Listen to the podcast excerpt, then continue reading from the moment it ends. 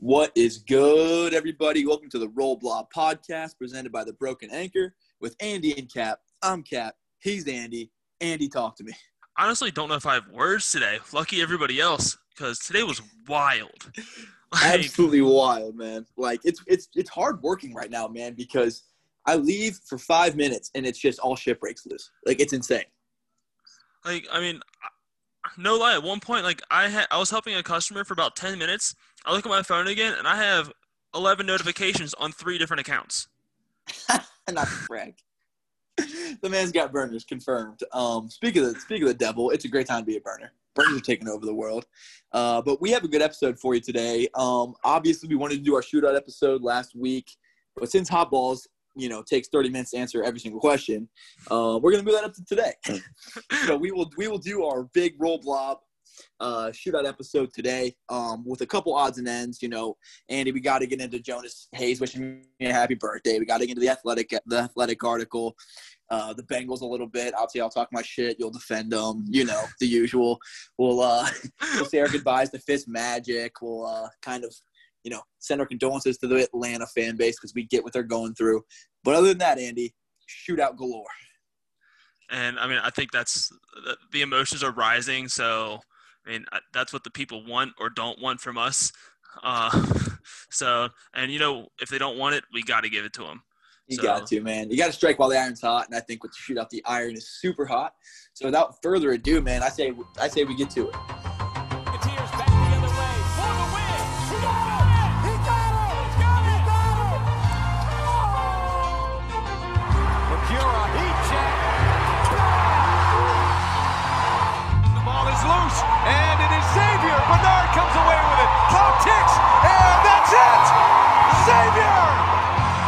Upset Arizona.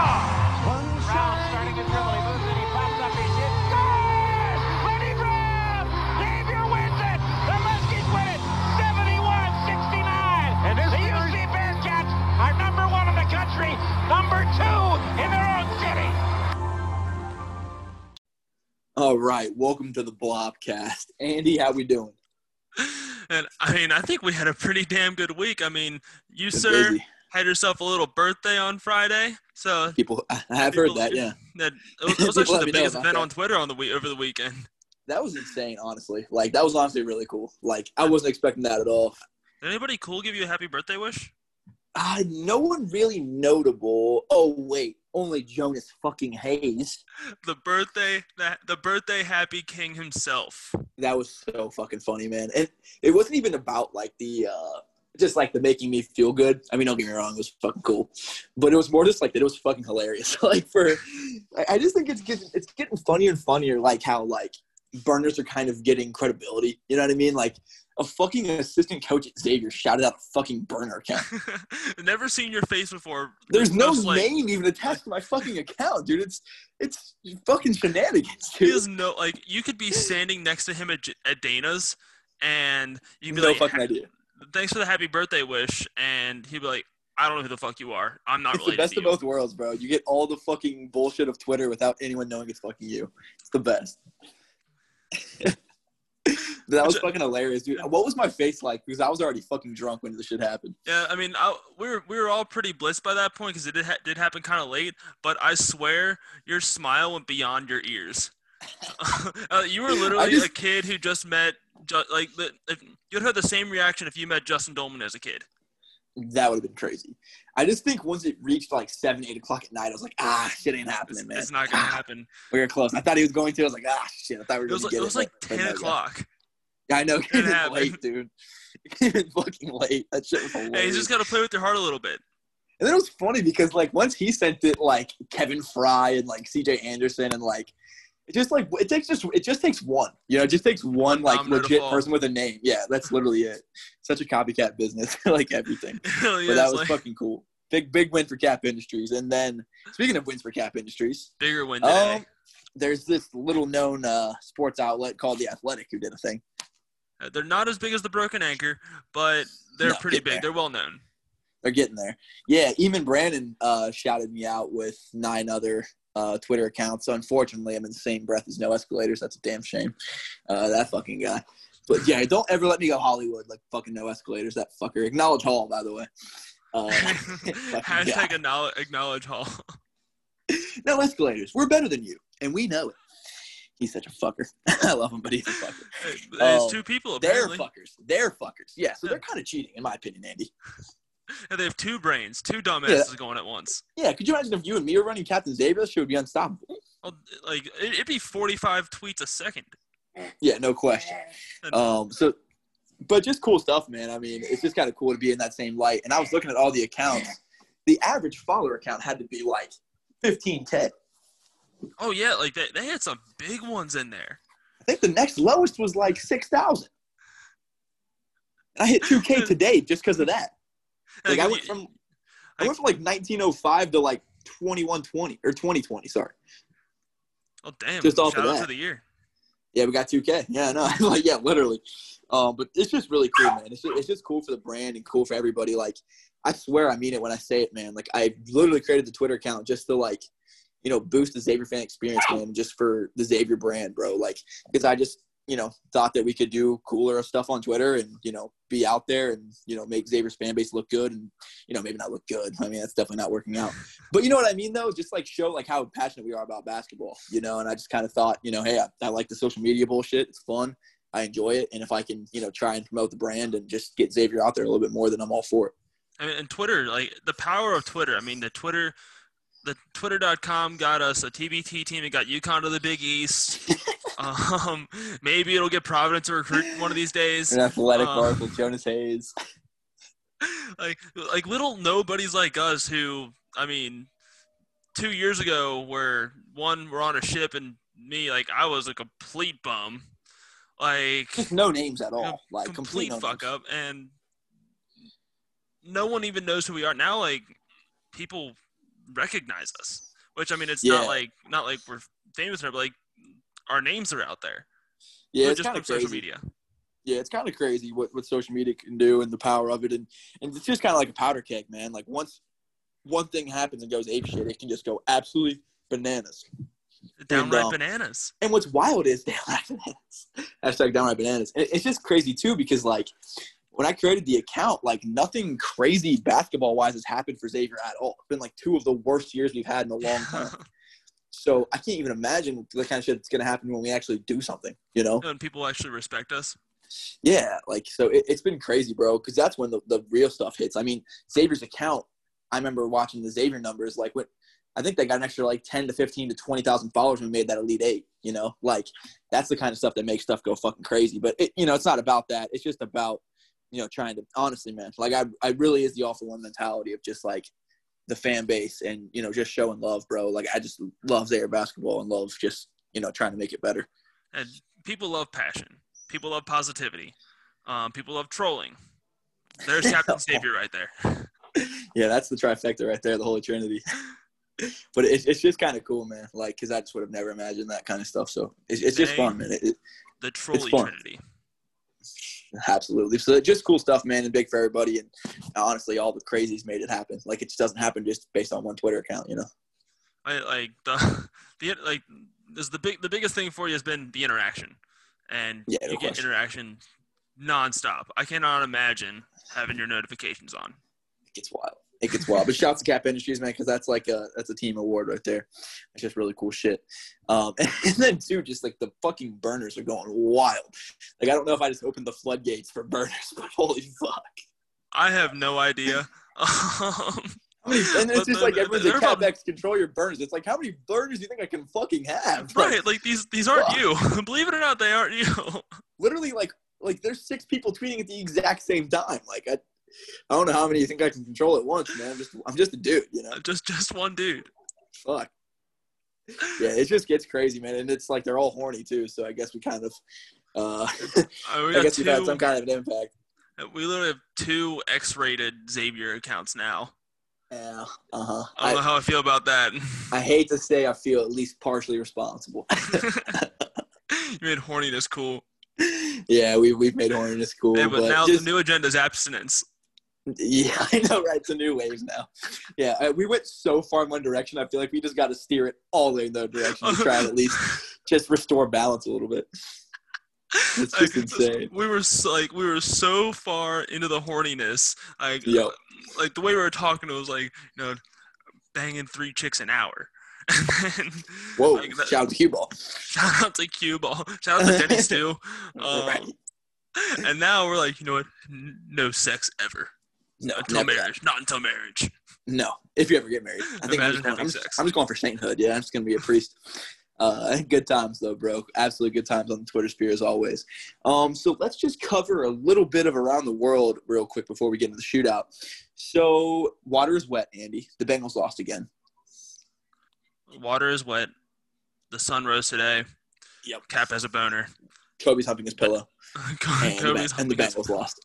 Uh, yeah, but dude, they looked so fucking good, man. I, I mean, the first what was they up three touchdowns to start the game? 21 nothing first quarter. 21 Travis nothing the first nervous. quarter. Travis Yeah. Steele was sweating. Uh, oh man, of course, I mean us Bengals fans, we're all talking our shit. We're like we're Yep. ta- talking to the Colt fans, like, "What's up? What it do? Where are you guys? Did you guys forget to show up today?" And then, Yeah, that, and then- then, then then they things just happened. shot the bed. Yeah, they did. but I think the Bengals showed what they're capable of, and you know they looked fucking crazy good. Uh, they showed they showed up they showed an upside. Joe Burrow finally hit a deep ball. AJ Green had an incredible game, eight catches for 96 yards. That was a really good sign. That was a really Um, good sign. Yeah, Getting him involved early was huge for him because you know I mean, he's been frustrated. He had he's had one catch in the past two games. the trade me stuff. the tr- yeah, like there was a lot of attention on AJ Green, But but not they, what you want. That that helped a lot. Um, he and Burrow built a lot of chemistry. They will be able Yeah. to hit a slant. Like the, they got that If you can get perfectly. AJ incorporated, bro, that's a whole other offense. I mean, with Tyler Boyd and uh, uh, you know, and also Higgins has been fucking awesome. You know, so they they've got dudes. If you can get AJ involved, even to be kind of what he used to be. I mean, the receiving targets are incredible. Because, like he has some some of the surest hands in football, and his footwork is incredible. So um, he's got to get, get, get that was- explosiveness they- back. Saw when he was playing on the sideline. Mean, he had a couple incredible, you know, toe touches. Um, so really, really good stuff for the Bengals there. But I was thinking, Andy, I was watching the fucking Cowboys game, and I was like, Bengals suck. I think they're bottom, one of the worst eight teams in football. But I think Say they'd that. win the NFC East. They might. I legitimately think they'd probably win the NFC East. It's so fucking bad. I mean, I will say that the Cowboys did have some offensive line issues. Um, so if they if they could get the running game go, going, I think they do beat us. But the But way they looked on Dak, Monday, man, it's even worse. it, it's awful. Because I mean, I've been a big Andy Dalton supporter his entire career, but I am going to be the last person to say he looked good on Monday. Keep keep him within ten yards, and he was not hitting it at all. Like he, he's a linebacker in the back. for the Red Rifle. Tough look for the Red Rifle, and I mean, it was essentially just like a Bengals comedy show. I mean, it was just like us watching what we had watched for the Bengals for years. I mean, he was just throwing them, you know, double coverage, like with nothing there. I think he threw one right to a linebacker, and then I think one of the first throws of the game was like right in a linebacker's chest and just dropped it. And that kind of set the precedence for the rest of the game. I mean, it was just ugly. I mean, I was just laughing my ass off. Yeah, um, Bengals fans were having having a field day, um, especially Which they when he threw that. They Which do. Bengals yes. fans fucking deserved. I love the Bobby Reeves tweet, like, because it was raining like crazy and the roads were nuts, and it was like rains the Cincinnati drivers as prime time games are to Andy Dalton. like, fuck. So I mean, true, I though. can't disagree. No, no, both are true. Yeah. I personally won't sit here and mock Andy Dalton because I still love the guy. Uh, but man, so I will, I will laugh. Those were funny. But I mean, you had to admit, as a you know, growing up and watching the whole Andy Dalton era, that was fucking hilarious. It was especially when he threw that interception to Dre Kirkpatrick. Especially Dre Kirkpatrick won. Um, he tackled the receiver, so Did you see easy DPI, and then Andy and Andy Dalton's uh, interception. Did you see the incredible reporting by Marcus Walters? Oh my God! Yes. So obviously they were, you know, they played Cincinnati together. But per Marcus Walters, huge, huge source, they are Eskimo Bros. Andy Dalton and Dre Kirkpatrick. People forget that. um, and people people just learned that. And Great work, I think Mr. Walters. They had they had a great I mean, way Always to break that news. Always the scoop from Mr. Walters. Verify that man. Off the Mick, beat- off the Mick beat, and now onto the on Cincinnati. Oh, that's fucking great, like Belichick on Cincinnati. But Great man, for I really think they'd take the NFC East, man. I think it would at least be a freaking gauntlet between those five teams. if they have the um, let's see. Here's here's the way I'd picture it. The um Bengals and the um Cowboys Eagles? are playing. Uh, so what, what team do the Bengals replace in the AFC in the um NFC East? In Let's just make to- it a five-team division. a five team division. It, All means right. hypothetical universe anyway. Yeah. All right, so we have the Bengals and the Cowboys both sitting there at five and ten in first place, tied for first, week seventeen. tied for first at five and ten. Who is going to get that sixth win? I got my money on the Bengals with Andy Dalton under center. Yeah, if it's a big game to go into the playoffs, yeah, I would. I just think it would be fucking hilarious to watch Andy Dalton go to the playoffs with the Cowboys with like six wins and then win a playoff game. That would just be the funniest shit of all time. That would And Andy Loki deserves it heart 'cause of he's such a good dude. I know that'd be so funny. I also heard today in other news that uh, the football team is supposed to stay the football team through 2022. Are you serious? Yeah, they have no plans of changing it for the immediate future. I think they, they like they've gotten they've gotten more uh, media coverage as the football team than, than they did as the Redskins. At least positive I know. coverage. I'll tell you what, bro. I hated it when it first happened. I thought it was the biggest fucking joke, and now I couldn't be more here for it. Because like all sports names are stupid. They're all just made up bullshit. You know what I mean? Like whatever. Like, like wh- what does a Bengal have anything to do with Cincinnati? You know what I'm saying? Like literally nothing. So I'm just here for it. It's fucking weird, and it's like all these billionaires got paid. You know, billions of dollars to come up with the name football team. You know what I mean? Like, like, come on, bro. It's just, I'm just here for the anarchy, man. I just think it's hilarious. Like they're just shitting in the faces of everybody. Like we don't give a fuck. Like we're gonna call it the football team and you're gonna deal with it. it's like um uh, you, like people spend all this time like if, if you create like a two a 2k prime team they spend like two hours thinking of a cool name and it sucks and then you're out there like you know we're the green team and they kick your ass yeah, exactly. Or Team Magenta. Oh, that's fire. and like in insane, fantasy bro. like there's there's nothing worse than losing in fantasy to like team smith Yeah, to like Sam's neat team on Yahoo. Like, oh, if I just lost to Sam's neat team by twelve. Sweet. yeah, brutal, bro. Absolutely brutal. Um, but speaking of fantasy gods, I think it is time to bury Fitzmagic. Not literally, he's not dead, but shout out two- hall shout out to Hall again. Hall made Tua fucking appearances in this podcast. Um, but it's officially Tua time. The Dolphins have announced two is going to be their starting quarterback. So I think it's time to take a quick stroll down memory lane and all things that have been Fitzmagic. He's given us so many memories. I'm gonna miss him. you. That's the Mick Cronin music. Um, that's Mick Cronin music. But man, he's just been the epitome of entertainment, and he's just like your perfect quarterback. Because I always say, don't go eight and eight, go zero and sixteen or sixteen and zero, and that's Fitzmagic. He's Like, gonna be entertaining because he's gonna suck, or he's gonna be fucking awesome, and it's the best. That's why I've always called him the perfect bridge quarterback. He is never going to improve your draft stock. He's never Nope. going to um win win you a game so you move up out of the top ten in the draft. But he will fill seats.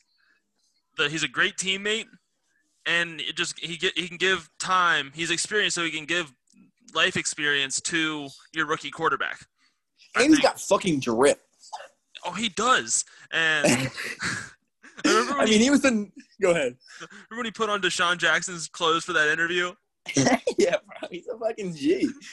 Dude, I'm really gonna have to compile like his best moments. Like he's just that dude that could have been on a five game streak of just throwing four picks and lost five games in a row. And then he'll come out in game six and throw for 450 yards and four touchdowns. And then he'll just be chilling in the post game interview with sunglasses, a Hawaiian shirt, just dripped out, bro. Like he's just the king, bro. I love him so much. Like he knows he's bad, but he embraces every bit of success he Exactly. has. He, co- I he, he like plays with no expectations, and he just plays free, man. He just Fitzmagic. like he's there to entertain. Like Right. I'll, I'll never Dude, he was- forget last year. Um, so it was last year with the Bucs. Um, well, I, okay, there are two parts of this um this season that just made me laugh.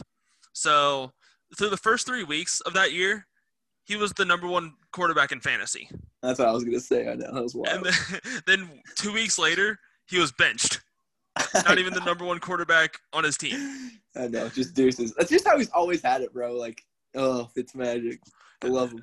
And then, uh, I remember that that same year, the Bucs were playing the Bengals, and I mean, Jameis is having a great Jameis game. He's got like three picks and But like uh, 500 yards. and, uh, actually, I don't even think that like he was looking terrible. Oh uh, shit. He actually he actually had crazy stats last year. I mean, he had a fuck ton of picks, but he had pretty crazy stats. I mean, he was the offense. Right. but uh, I mean, he's got weapons out the ass. Anyway, Uh, But but J- so Jameis gets benched and the Bengals are up by like Bengals are up like twenty four to three. Um. So Fitzmagic comes in and throws like three touchdowns, and like they tie it up, and Fitzmagic is over there like howling to the moon, like celebrating with his teammates. He's the best, dude. He had this big ass beard howling to the moon, and I just lost. I couldn't help but laugh, even though my team just gave up a three touchdown lead again. He'll forever be the best. And like, fortunately, like pretty much a third of the football teams got to experience it. Well, I mean, he's been every fucking where. Literally everywhere. He's been everywhere, man. Yeah, Fitzmagic, you will be fucking missed, man. You are the fucking shit. I really hope he's an announcer someday. Oh my God, him and Tony I'd be able to see the Romo. last. I, that would be That's fucking gold. electric. That would be fucking gold. I really hope we haven't seen last. He's my fucking guy. And then Andy, before we get into shootout stuff, our last little topic, I just gotta say sorry to fucking Atlanta Flash Georgia fans. Fuck. The dogs went down. Another, you know, season pre-ranked in the top ten. They go down and do nothing. Oh, the Atlanta Haze go down in Game Seven to the fucking Dodgers. And Falcons are being Falcons. The Hawks haven't done anything since fucking literally ever.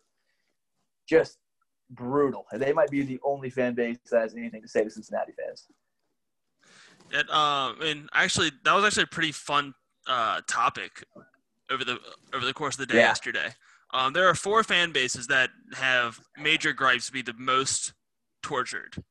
Yeah. And no, it does not include the Browns because um, You had LeBron. like you had you had that one championship in 2016. Like you you are fully like you are done. You are out of the conversation.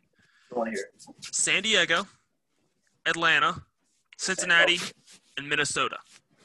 Who was the second one? San Diego. San Diego, Cincinnati, Atlanta, and Minnesota. Yes. Okay. And, um. So in San Diego, they lost their entire football team. They don't have a basketball team. Their They baseball used team to. San Diego never. Clippers moved away to, to LA back in the day. Um, yeah, they didn't want to pay for a stadium for the Chargers, and then the fucking Padres are the Padres.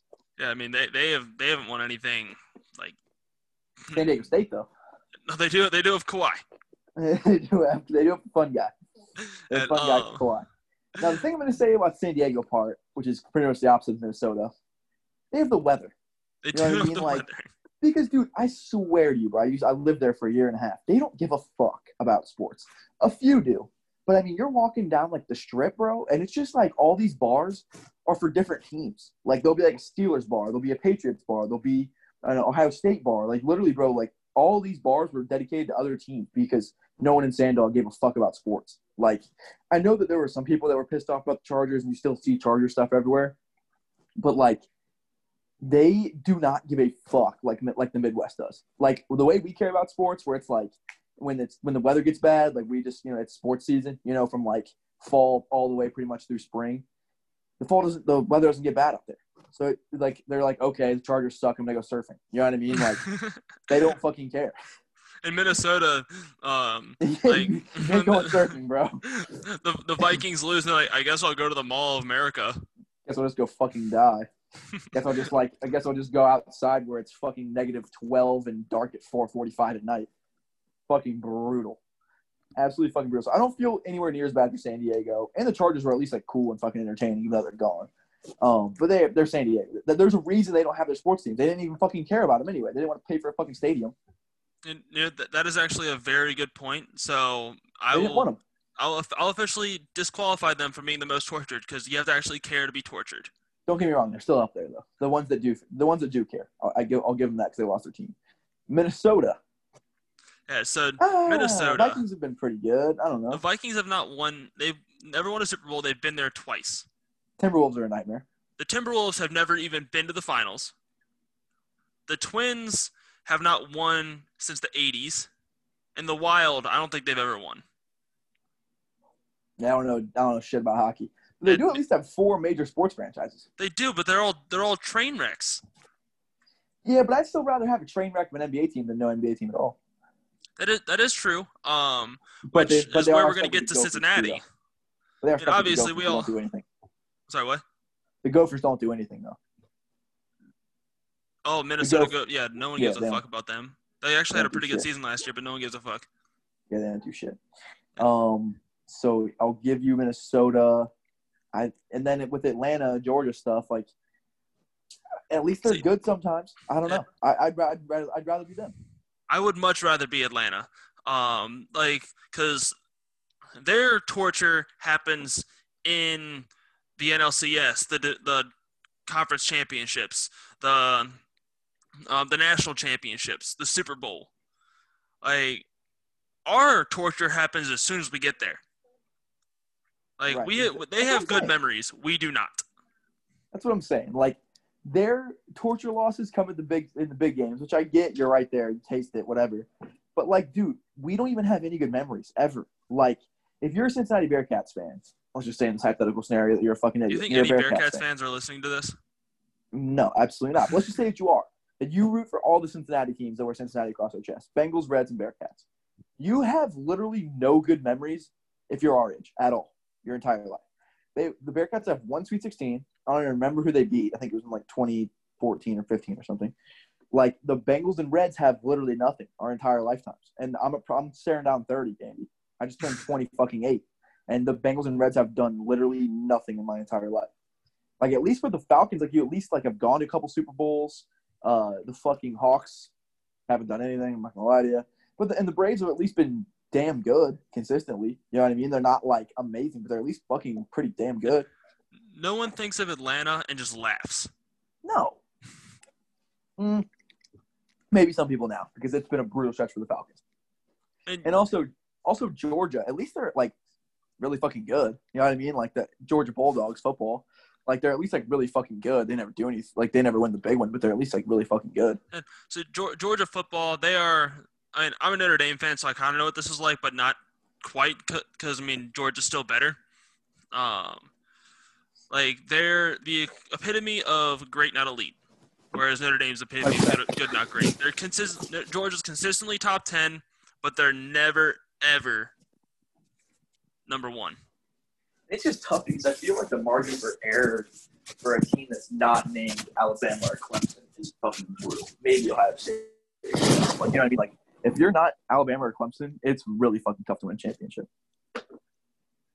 Oh yeah, um, college football it is so brutal. Like you have those two. Ohio State is in there, so there's you're fighting for one spot.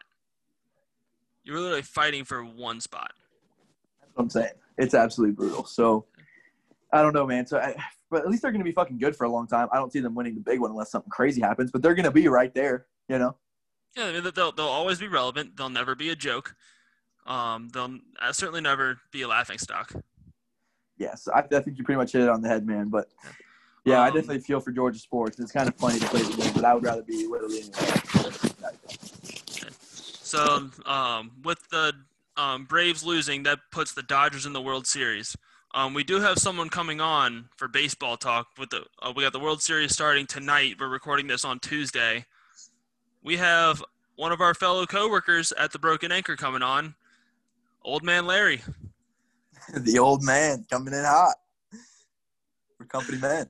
Yeah, so um, uh, he's a, he's a new guy that came on uh, to the Broken Anchor. He's um, going to be writing and maybe doing a little video content down the um, down the road. He has come uh, he's coming on the show trying to, to kind of get you guys used to him, see and introduce what all he's going to be doing for this company, and he it gets me another baseball guy to talk to. So we're gonna be unfortunate. Um, we're gonna be torturing Cap with some baseball talk. So we'll go, and, we'll go ahead and we'll go ahead and cut to that, Mister Larry Dunn.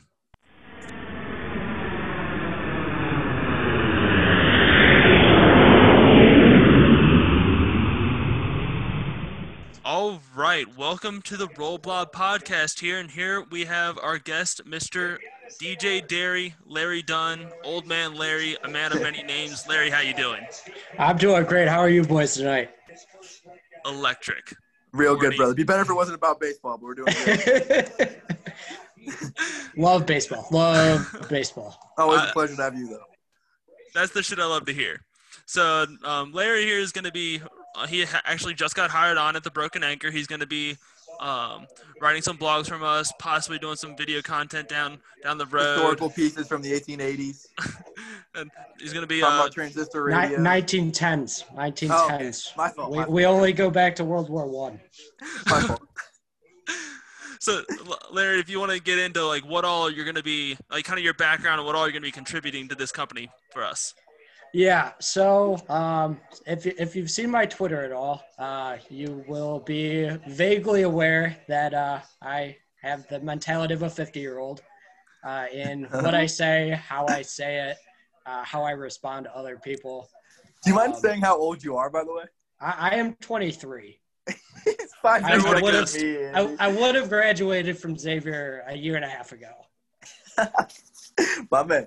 Um, so so yeah, so I'm 23, going on 50, whatever. Yes, sir. Um, but uh, so so I'm gonna be writing with with that in mind. Uh, very much. Here's here's my thoughts on the world. I I'm a 23 year old. I don't think like a 23 year old. Have fun. Too bad if you don't like it. And that's kind of my mentality towards life. If you don't like it, I don't. That, that's fine. Crusty uh, old very- man Larry. yep. Very self-deprecating. Uh, I've had that going for me for a long time. Uh, that is, if you ever see me tweet out my work, that is how I say. You can read it. You don't have to. I don't care. Do what you want with your life. That is. Hell yeah. Honestly, that's a good way to live life. Like you know, I'm going to do my thing. If you guys, if you guys want to join along, all right, great. If not, fuck it. I'm yeah. gonna drink no, I'm not gonna tell you you can't. I'm just. I don't care if you do or not. Good man. Love it. I'm okay with drinking alone if I have to. What about orange soda? Uh, you know, I. You do you. Hell yeah. Good man. I'm man. not gonna tell you not to. I appreciate that. spiked Fanta, if you will. Oh yeah. They Oh, really yeah. need to make some like spiked Fanta. Dude, with his face on it, bro, those would sell like fucking hotcakes. Did we just become millionaires? That'd be hype. I think Dude, at least for at least for the Big East tournament, they should have like a limited can for the Big East tournament, and just like a cheesy ass Fanta face on the front of it. I think we Five have an percent idea alcohol. Now. We've Come on, got a six pitch. Dude, they would go like crazy in in the fucking uh in New York for the Big East tournament. Love Did it. you ever, Also, can we talk about Fanta's only like two years older than me, which is bizarre. he's Isn't that younger than wild? me.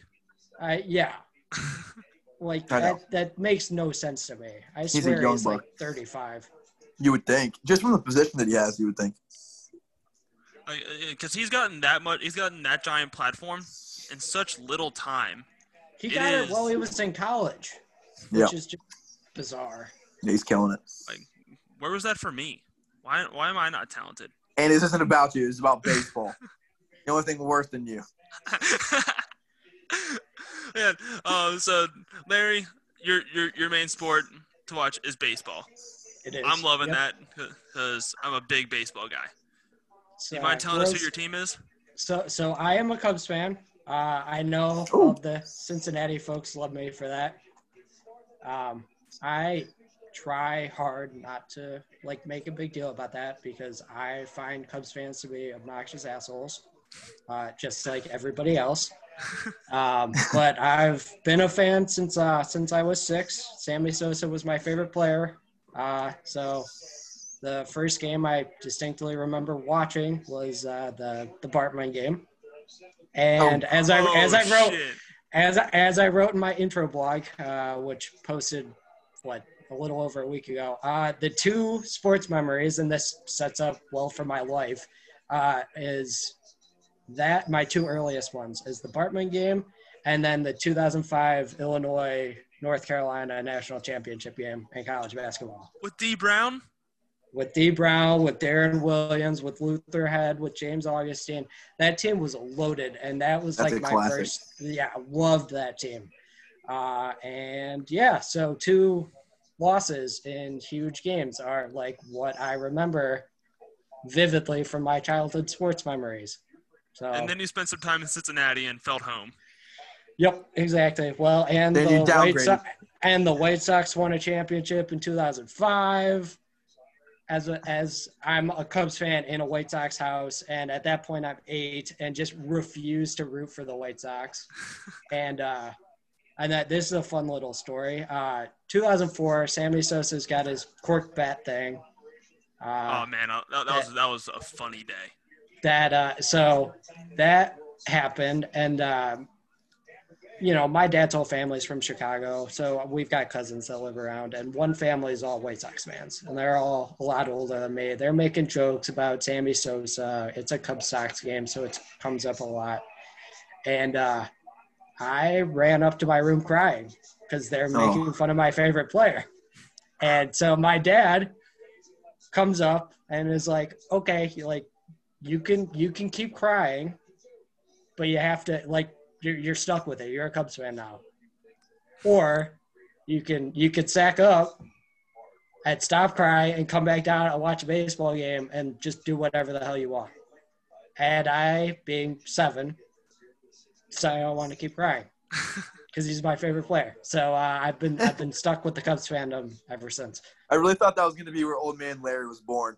I Nope. went down there and I fucking owned it. No, absolutely not. Not And I didn't give a fuck about anything from then on out at the age of No, seven. that didn't happen until middle school. and then it's just like, okay, I have to do this just to just to cope. Fair enough.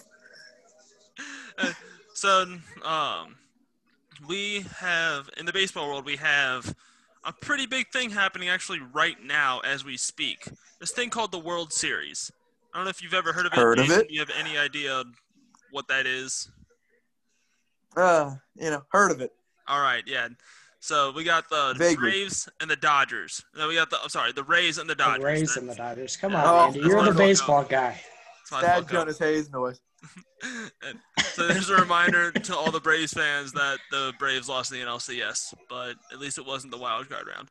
Um, so Shout out to both the AL and NL Central for the wild card round. the Central represented. Literally, not a single team advanced. It was seven awesome. out of seven out of ten teams made it. Zero advanced. It was just tremendous to watch. right on brand. Really right on brand. Yeah, so it was a great time to be a Central fan. Um, now we got the Rays and the Dodgers. We got big market versus small market, big spenders versus Moneyball. Larry, who do you got? So I'm kind of torn because they're just so completely different teams. Like I could name maybe three people on the Rays. Uh, and then like the Dodgers, it's the, basically the same team that's been here and been really good for the last five years. Like they're awesome. Clayton Kershaw is still really, really good, even if the playoffs aren't always his best friend. Uh, Walker Buehler, A, has an awesome name. Uh, B, is just incredible to watch. Mookie Betts has been a phenomenal outfielder and is just making some absurd plays. The fact that Mookie Um, Betts is hitting leadoff now, it just it just amazes me. Like if you tell someone ten years ago that um, a guy that hits for much power as Mookie Betts does at the leadoff spot, they'd call you insane. Yeah, but he also gets on base like 40% of the time, which is nuts too. Like he's he's one of the most complete baseball players there is, and it's so fun to watch. Oh, for sure. Uh, so yeah, like I'm actually uh pulling up his stats right now. He has been incredible in all aspects this year.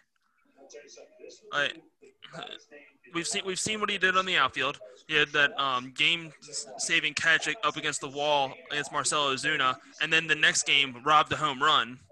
And then had another one in game seven too, Oh, a- which was where he got turned around and then had to spin at the last second and caught it up against the wall too. he he can get up. And um, Yeah. and you talk about him getting on base. I mean, he gets on base his on base percentage was 366. That is incredible. which I actually was thinking it might even be a little higher. And it's it's not even his best year. It's actually one of his lowest years, but he's just that good typically. He's been a machine, and I mean, he signed for ten years and like thirty-five or thirty-five million dollars a year back in April or whatever. So baseball money's stupid.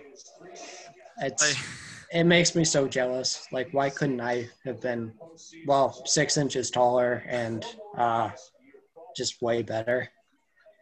and the I mean, I was a guy that I hit I hit for high average but no power. So uh, my my slugging percentage was just about the same as my batting average. So I had no future in baseball either. Like Mike Trout just signed a 14-year, 430 million dollar contract. What would you do with that money? It doesn't even matter. Like, you can do literally whatever you want. Cap, if uh, someone tells you you have 430 million dollars, what are you doing with it? Andy, I'm having a lot of sex. Okay, all right. So Cap is no longer abstinent. I'm having a lot of sex for $430 million. Uh, it, it would come that easily. He can he can be bought. I'm ignoring that joke.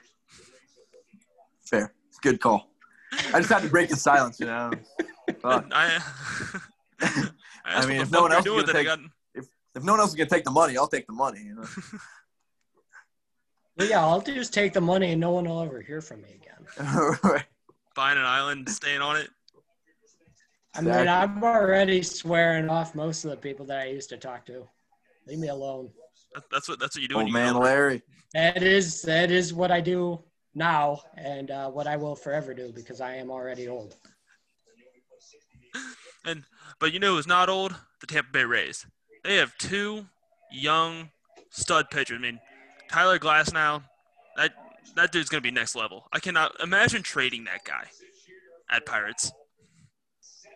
Yep. Well, and uh, and another guy they trade in that deal is their starting right fielder, left fielder. Uh, he's a, uh, Austin Meadows is a starting outfielder for him too.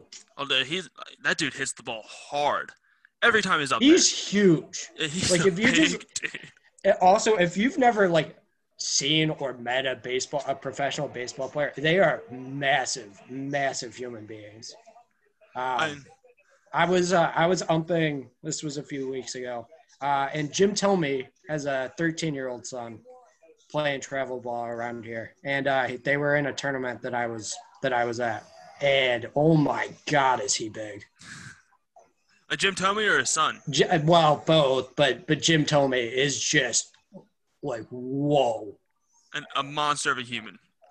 I, Yep. I can and I- I awesome see- too. He's so nice. Really, I love I love Yeah, hearing when yeah. uh, um, professional athletes are just good people. Yeah, no, he's he's the man. It's beautiful, absolutely beautiful. And uh, well, like I, I see like Frank Thomas on the MLB Network. That I only see him on. I only see him on penis enlargement commercials. he needs to be enlarged. Nugenix, that big Nugenix guy. Yeah, big. The to Cap's point. Ooh, Frank, how you getting so swole? Nugenix, bitch. Oh, thanks, Frank Thomas. Guess we're doing anything now. Okay, he reached the Shaq point of his career. He does fucking anything. Mister Six Mister Six Five needs to take more testosterone. Yep, that makes Right. sense. Just to make the rest of us feel good. Oh, non-stick frying pans? Sure, I'll do that commercial. Yeah, why not? God damn it!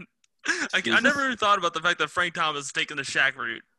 Literally, on he's on his Shaq shit. Yeah, is he gonna hot be, the he's, gonna, general? he's gonna be in the general ASAP. Yeah, I know. Just Frank and Shaq in a fucking fake ass car with the fucking general. Uh, but uh, so Larry, gun to your head, who you taking and how many games? I'm gonna say Dodgers in six. Like I think it goes six games either way. Um, and it's it's gonna come down to bullpens. Um, and it's gonna come down to just like who can get a hit off the bullpen. And the Dodgers just hit like just they're they're not as do or die as the Rays. I saw a stat earlier tonight. The Rays had scored like 41 of their 60 runs or something, and like seven over 70 percent of their runs this postseason have been off of homers. And, I and as a as a Reds fan, like that, I saw our our Well, sixty percent of our runs all season were home runs. Yeah, that's how baseball is now. But like, it's yeah, I I don't think like I think you need to be able to string together a couple hits in a row, and I just I don't think the Rays can do it. Like they almost gave away the series against the Astros too, to, like because of that. So And, like yeah, the the Astros were stringing hits. They had they had uh, Correa, even um, Altuve was getting um was stringing together some hits.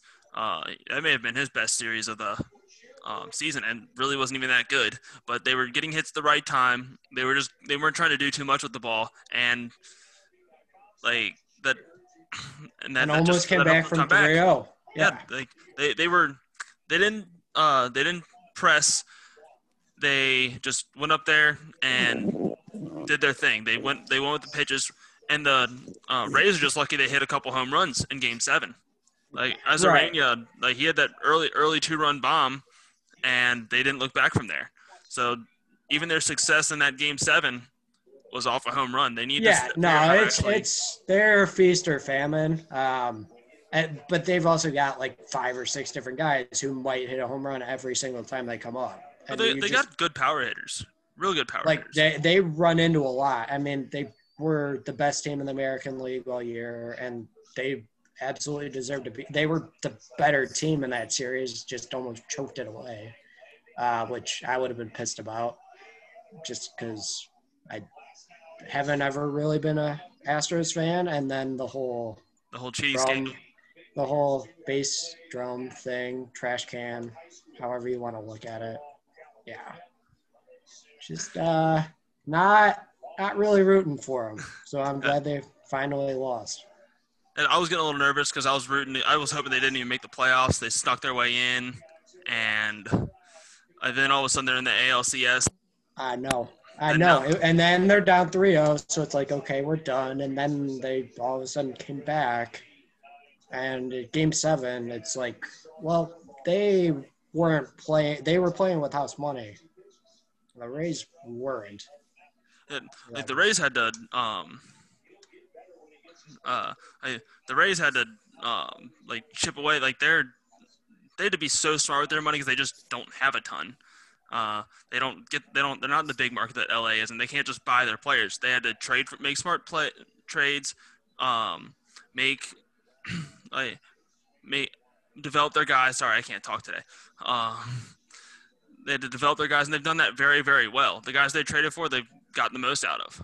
So it'll be really interesting to see what. Yeah, well, and that's the thing is that they both have kind of built the, the both these teams have kind of built it the same way. Like LA didn't really sign too many of their stars. Like they drafted them. They did. They've Um, done a good or job. They, they traded for Mookie, and other than that, they really have kind of just they, they've kind of built it just all the way up. But then Yeah, they but- can actually, but they can afford to like spend to keep guys around. Yeah, that, that, that's the big thing. Like they've kept. Kershaw around. Um, they traded for Mookie because they can afford him. Uh, they knew they they could sign him for a, a long deal. So but they- they then could- like they trade or they traded for Justin Turner when he was a scrap back from the Mets like Very smart six move. years ago.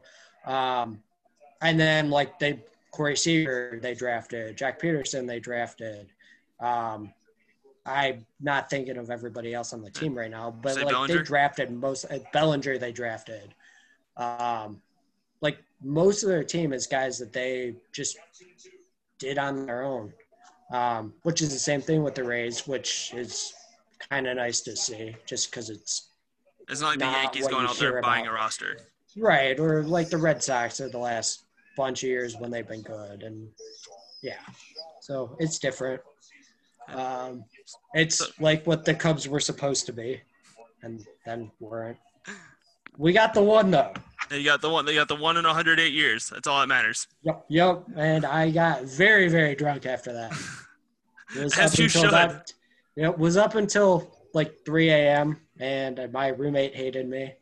My roommate that year was a Cardinals fan, so that was Oh, really gross. fun. Gross. Yeah. Yep. So that was really cool. So Larry, we um can't thank you enough for your time. Time. Uh, I- I- it's fine. It's really nice to actually get here and talk baseball with someone because, as you can tell, Cap does not give that to me. Um, I just want to be the Rays win, so Dick Vitale goes fucking nuts. that that I'm here for. Are you ready to get Can you imagine the par- Can you imagine the the periscopes if RIP Periscope? But uh, I am loving. I'm just loving Dick Vitale's presence on social media right now. Like he's been so good. He is He's hype. so pure. He's so pure, dude. Like he's just such like a good, like a good-hearted old man. Just like, just like Derry. And I'm not quite to the senile level yet, hey, but we'll we're getting here. we're getting there. Hey, we're You're about to definitely find out. grumpier too. Yeah, hundred percent. So we're, we're about to ready to get in the rapid fire round, Larry. I'm, I'm ready. I am ready. All All right. right. Born, let's get it. born ready. All right, three, two, one. Let's go. Favorite '90s Reds baseball player. I'm not a Reds fan, so no. Wrong I answer. couldn't name. I couldn't name a single one. But no, Favorite- Sean Casey. Sean Casey. There you go. Favorite, favorite 2000s Cubs player not named Sammy Sosa. Um, Mark Grudzielanek. That's a great name. Great name. What was it like watching Steve Thomas play? Fuck you, Cap. Can you describe the salad bowl for me? Xavier won. We did it. that? We had a football team, undefeated since 1973. What was Dennis Stewart like in college? Uh, big, uh, big fan of the uh, the H bet movement. Did you know Francis Xavier himself? I hate you with so much.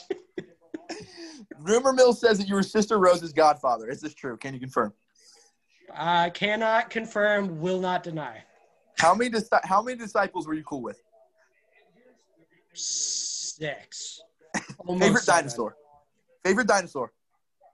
The uh, Velociraptor. Classic answer. Fantastic. What was it like when they had used peach baskets? It was really annoying trying to get the ball back out of the hoop. How was the Big Bang and was it horny? It was uh yes, very, very. It was a huge, huge fan of the Big Bang. All right. Last question. Favorite Xavier player of all time. The GOAT, David fucking West, who is uh, gonna lead me to this championship on Friday morning. We will see about that, old man. We will see. Perfect answer, man. Appreciate you being a good sport on the uh, on the old rapid fire. I absolutely appreciate you guys. Anytime, man. And that, my friends, was our good friend, Old Man Larry. I don't know, I don't know if he was exactly what you expected or not, but he's a good. It was dude. interesting. Interesting putting a face to the name. It, it, it really was. I mean, I, we we've talked to him a little bit on uh um on our weekly meetings, but that that was the first time we uh actually had sat down and had a legitimate conversation. And I mean, I'm sorry to torture you with all the baseball talk, but I was actually enjoying talking some legitimately talking some baseball uh, on this podcast for once. Hey, I'm glad you were happy, man. I know that I don't ever get to uh, get to itch that itch or whatever the fuck you want to say, but I'm glad. I'm glad. You, I'm glad you got to enjoy it, man. Because I know I'd never give you that pleasure. no, no, it, it, it's all good, and um, and he, he's a good dude to talk it with. Um, he, I didn't, I actually didn't even know he was. I knew he liked baseball. I didn't know that was his number one, and he was such a diehard fan of it. So I was very happy to happy to hear that. Yeah, from like the five percent I was paying attention, I could definitely tell like you guys were getting into the nitty gritty. Five percent you were paying attention, but you know what? Everybody was paying attention to. The crosstown shootout is back. oh yeah, this is the white whale. This is the uh, meat potatoes, the podcast here, man. Some stuff we actually care about. Let's go. Uh, so yeah, man. So we we wanted to talk about this last week, but obviously balls can chat. So we'll get into it now. But this has been the story of Twitter over the last week or so, and that's the shootout drama. Um, and if you want to get into a little bit what happened, Well, so um, and as as we know, this shootout is likely to be with limited fans, and it is supposed to be Yeah. at Fifth Third. So, jokingly, we've been like, "All right, this is this is hysterical. We're gonna play an empty Fifth Third, and then pack the Cintas in like sardines." um, ne- next season. Next year. Yeah. Little did we know that that's likely what's going to happen. yeah, it's been crazy. It's been coming up to a boiling point for a while. So, you know, we kind of been wondering what's going to happen, what's going to happen, and then it kind of kept getting closer and getting closer with no answers. Travis Steele was kind of going to media outlets and being like, "Yo, so the fuck are the Bearcats doing?" Kind of putting more pressure on them. I think Rothstein had tweeted about it. I think one other, you know, uh, big outlet he had talked to that kind of released, say the shootout. Haven't heard anything yet. Ball's kind of in Brannen's court. And obviously we had the Mack and Cal stuff, which I think kind of sealed UC's fate because they were in a similar position. You know, UK had the had the game on contract. They didn't want to be Mack didn't want to be the one to bury the the rivalry. So I think that kind of set the precedent for what was going to happen here. Um, and then obviously we had video day. That video was incredible. Not as far as Mhm. like the content, but the content it gave us, the Mhm. trigger points it gave us. It was the game within the game. It was kind of like when like there's a tweet that's whatever, but the comments are fire. It was kind of that. Oh God, yes. I mean, because we can all acknowledge, like we talked about it with the um the greatest view in sports video. Brannen has a weird voice. Weird face, weird voice. He's got a lot of weird shit going for him. It got weirder in that video. Yeah, and you could tell he was just trying to throw out like Cincinnati buzzwords and just kind of trying to cater to everybody. And it was definitely a weird vibe. It definitely he's definitely not Chris Mack. Chris Mack No. brings the heat. Chris Mack uh, draws your attention. He commands a room, um, and he's just funny. Like Chris Mack's charismatic. I definitely think that Brannen was out of his element with that. I don't think NKU asked him to do that.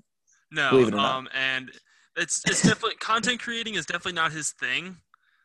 I appreciate that he did it, and I'm sure UC fans like, and he did exactly what UC Right. fans wanted to hear. Um, Yep. he tried to like, he tried to pin everything on Xavier, which I completely get. You got to get your fan base riled up. I I, lo- I actually personally love that, but you got to take some trolling too. It was great for the rivalry, though. Yeah. Like that's what what would you expect? You know what I mean? Like, yeah, Xavier fans are like, oh, he did this, he did that. It's like he's the opposing coach of UC. You know what I mean? Like he's not going to be buddy buddy about it. Like that's Oh, for sure. Like I thought it was reasonable.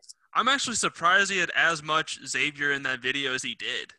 Yeah, I, expect think it was only a Lenny UC. Brown shot, but I mean, there was definitely not like all UC, and I thought that he was about as civil as you could have expected. You know what I mean? Like, I thought he, I thought he was actually pretty damn decent. Obviously, he's the coach of UC. He had to do what he had to do. Um, but I thought, all things considered, I thought he, from my perspective, was pretty damn civil. I, I wasn't pissed one bit.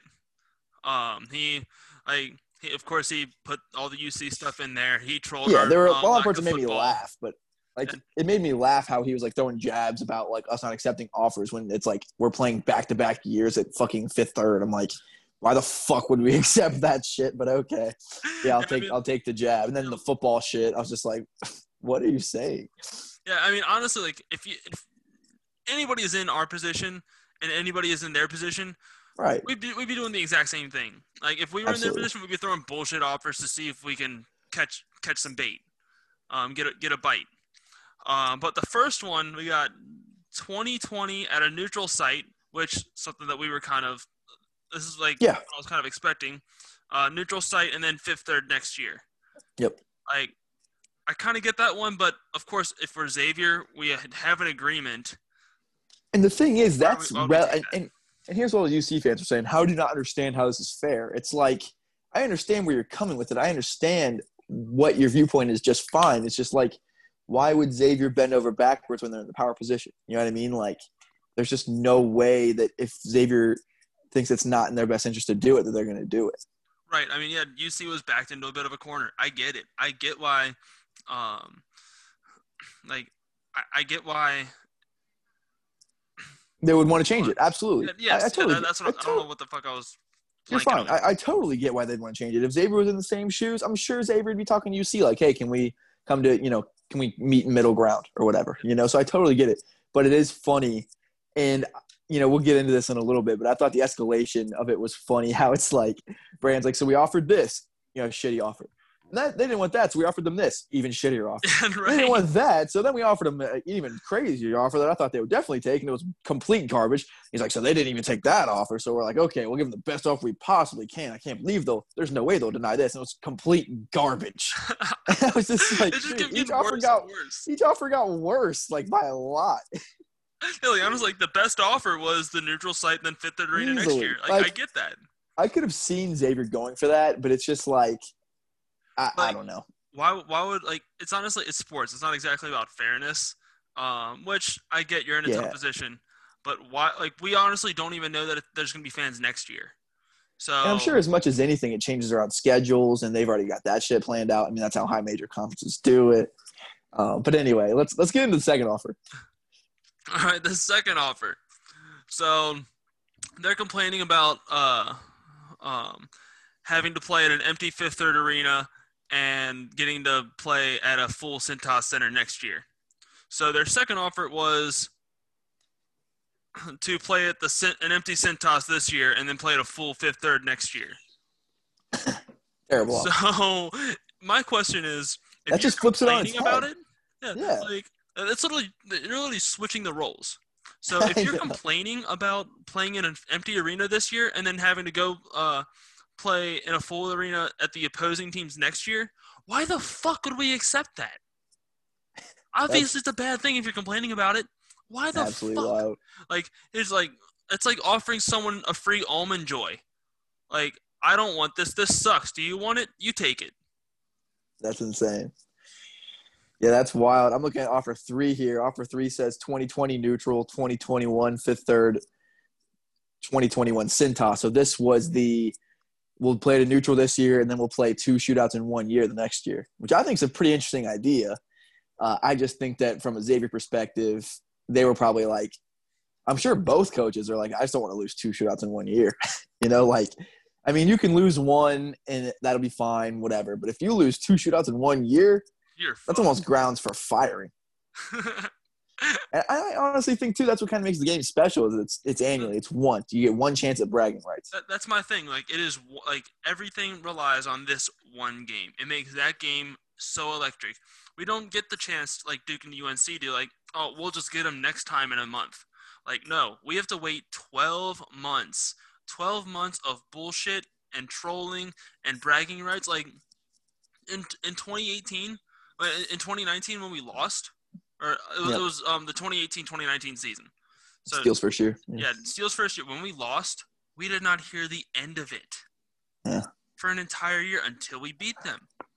Yep. Like that's there's that that emotion, that nervous. If if we lose, we're fucked. If Yeah, we you have bragging rights for a year. the bragging Yeah. rights for an entire year, not a month, one year. And Yep. like both both fan bases love that those bragging rights, and it just That's just what the rivalry's adds- all about. Yeah. it just adds to that rivalry. And also, like like later in the um later in 2020, like um later in the year, we're in the middle of conference play.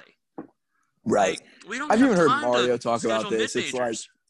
Mario always says like those crazy rivalry games. Like I think that's one reason we don't play Dayton. It's just like the, the rivalry games just take so much energy. You know what I mean? Like it's the game that you have circled on your calendar all season. So Mario talks about you have to pretty much shield off like four games before or four days before, four days after, just for the build up and the come down because like it takes up so much energy. So any game before that's a trap game pretty much, and then any game after that you're just gonna be fucking wiped. You know what I mean? So it just really can throw off a season between the before and the after. So having two of those, I mean, they're just monumental games, bro. Like, say what you will about you know the strength of schedule, blase blase. Both schools want to say that the game doesn't matter. It's a stupid thing from both sides when people say that. But from just an emotion standpoint and just a, you know, just how big the game is, man. Like just all the eyes and the whole city gets up for that game all the energy that gets packed into that stadium and all the pressure that gets put on 18 to 22 year old kids from a bunch of 50 year olds in the whole city. I mean, that place, whatever stadium the, game is played in, is absolutely out of control for two hours. It's wild. And the media builds it up, and it's just a lot of fucking pressure. And I mean, so obviously, I think having two shootouts in one year would just be too much for a schedule perspective. I'm sure Mario wants no part of that. I- I don't think anybody wants that. Like, I, I don't. I truly can't imagine that Brannen and um, UC's AD thought that Xavier would accept that. Because it just It's interesting too, though, because Xavier projects to be pretty damn good next season, and UC projects to lose Keith Williams, and who knows what the fuck else they're gonna have. Um, Um, they have a total of zero commits in the 2021 class yeah, and I mean, I think their freshman class is decent, um, but who? in the country. But, but we haven't seen. Actually, not the freshman class. I'm sorry, their sophomore class this year. Um, I think it's okay, but it's nowhere near as good as Xavier's, and who and and they haven't done anything in games yet. Really, they're dudes like they're sophomores. So, I mean, just a little bit that one point guard with the crazy hair, but I don't know. Yeah, but at the same time, though, like you just look at those rosters. Honestly, I might have low key thought about that one if I was Steele because I think Xavier's going to be that much better next season. But I I think, like like I said with Mario and the scheduling stuff, I think that's what probably stopped it. But I'm looking at offer four here, which was the one where Brannen was like, "So they denied all these offers, so I thought I'd give them this, which there's no way they're going to turn down." And it's easily the worst offer so it's this year neutral, next year Cintas, and then 22 and 2023 Fifth Third Arena. What? Why the fuck would we play Fifth Third Arena twice in a row? Especially in a row. which projects to be after COVID. You know what I mean? Like Yeah. this season, I think obviously is going to be as little fans as possible. Next, Next year- season, I mean, who knows? Honestly, We have no It- idea. We literally have no idea whether fans are going to be allowed, how many fans, like whether it's going to be full capacity next year. We yeah, but do my my know. best it's a giant guess would mark. be my best guess would be maybe half, if that. I mean, I don't think you're looking at normal circumstances this time next year. no. Um, but then you would think another whole year after that, another whole calendar year, you would think things are starting to get figured out by then, and then another calendar year probably figured out. But just like the thought of two road games in a row, come on. no. and you see But- fans like, "Whoa, we just played at Xavier, so that's like two. Is it? I'm like, dude, No. nowhere near the same But, thing. Like what, what what they're thinking Come is on. uh it's three years outside it's three years in a row without yeah. being at fifth third. Well, it's gonna be three it's gonna be two very abnormal years. just so stupid. Like, Like it's just a terrible why in the actual fuck would anyone go for that when, like, obviously the timeline would be better for fans when you have the both games in a row? Just shenanigans. Like, I, and honestly, to me, and I heard a lot of pundits saying this, like a lot of like even Snow and those guys were saying this, people's actual credibility, were like, this just kind of makes you look stupid.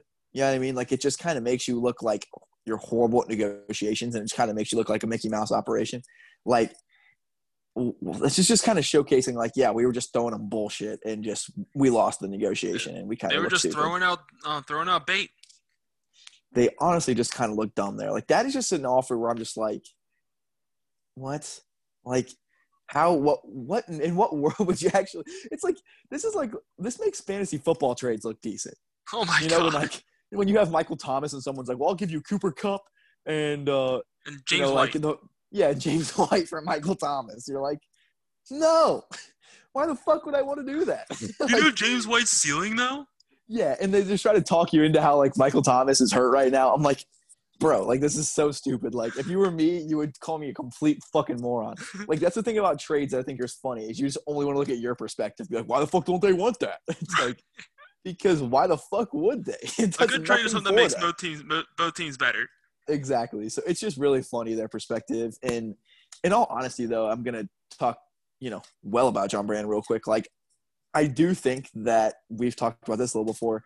I think if Cronin was still here, the series would be in huge trouble. Oh, he'd be like My bet would be that it would be over right now.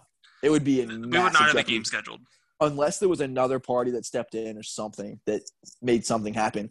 Like I think if that was the case, Xavier might have had to do something to make the series stay alive. Like we might have actually had to to Had to to, to Mick because Mick would have been absolutely adamant about just saying like "fuck this series, I'm done."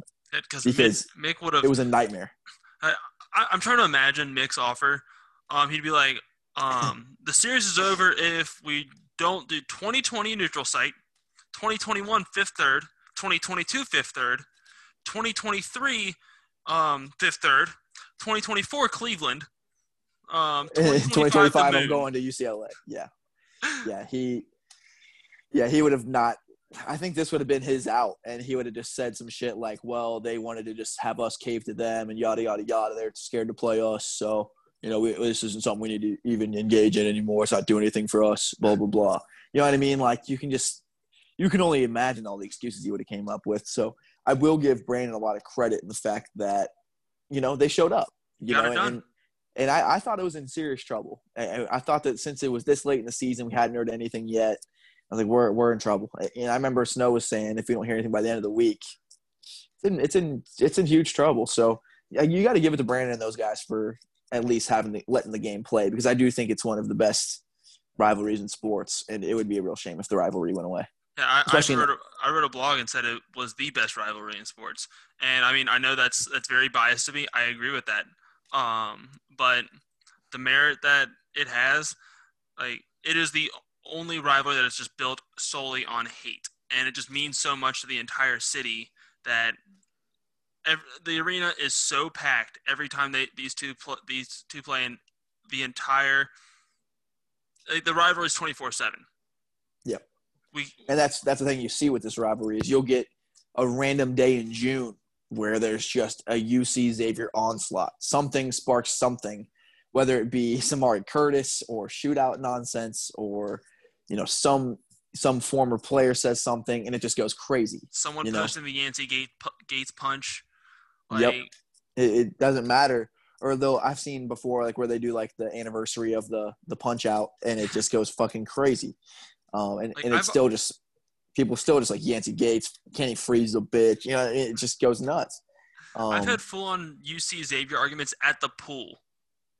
Like middle of summer, like screaming at each other. Yep.